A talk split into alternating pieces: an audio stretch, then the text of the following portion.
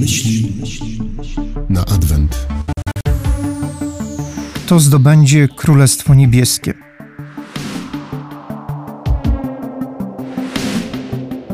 Wydaje się, że to pytanie bardzo abstrakcyjne, jak na dzisiejsze czasy. Dlaczego? Po pierwsze, ludzie są wypłukani z jakiejkolwiek duchowości. Można zrobić jakże proste obliczenie.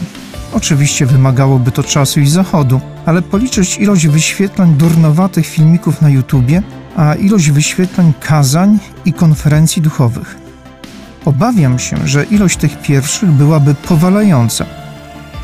Po drugie, ludzie zostali zassani przez wszechobecny konsumpcjonizm. Zaraz zaczną biegać jak opętani po sklepach i centrach handlowych, bo Boże Narodzenie i trzeba bagażnik samochodu wypełnić zakupami tak, aby się nie domykał. A potem połowa tych rzeczy wyląduje na śmietniku.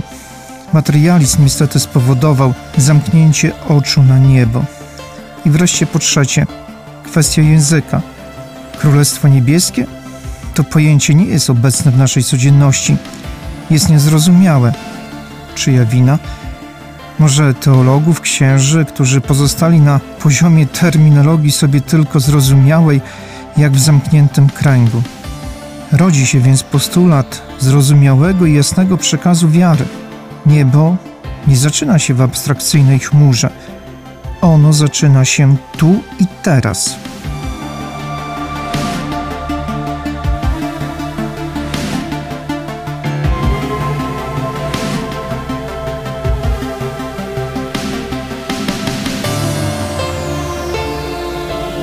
Bóg ciągle czeka na Ciebie. Ale czy Ty czekasz na Boga?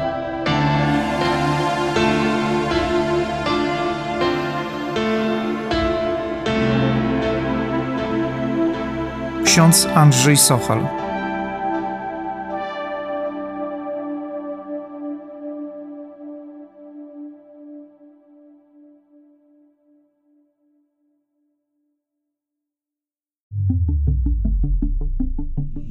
Myśli na Adwent.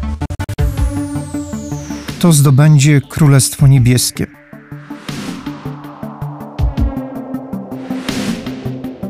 Niebo nie zaczyna się w abstrakcyjnej chmurze. Ono zaczyna się na ziemi. Co więcej, zaczyna się teraz, a nie w jakiejś odległej przyszłości. Możemy tutaj odwołać się do świętego Tomasza z Akwinu, wielkiego teologa i filozofa. On swoją refleksję rozpoczynał od tego, co jest faktem, a nie od tego, co nie istnieje. Co to znaczy dla nas? Jesteśmy na ziemi, ale nasza ziemia naznaczona obecnością Boga w osobie Jezusa Chrystusa, a to sprawia, że wraz z Nim, z Jego obecnością mamy już Królestwo Niebieskie. Ono jest, nie jest żadną fikcją. Tak jak nie jest fikcją obecność Jezusa pod postacią chleba w naszych tabernakulach. Co trzeba uczynić? Mieć odwagę, szturmować świątynię obecności Boga, aby w Jego i tylko Jego obecności przemienić się na Bożych ludzi. Gwałtownicy i zdecydowani zdobywają niebo. Tacy jak Jan Chrzciciel, o którym mówi dziś Jezus Chrystus. A Boży człowiek to niebo na ziemi. Ksiądz Dolindo Ruotolo, ten od aktu zawierzenia. Ty się tym zajmij. Miał poprosić ojca Pio o spowiedź. Ojciec Pio popatrzył mu prosto w oczy i stwierdził: Ty nie potrzebujesz spowiedzi. Ja w Twoich oczach widzę niebo. Możliwe? Jak najbardziej możliwe.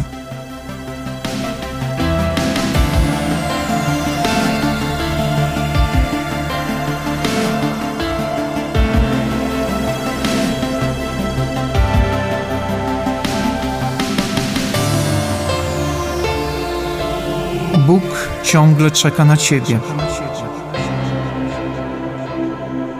Ale czy Ty czekasz na Boga?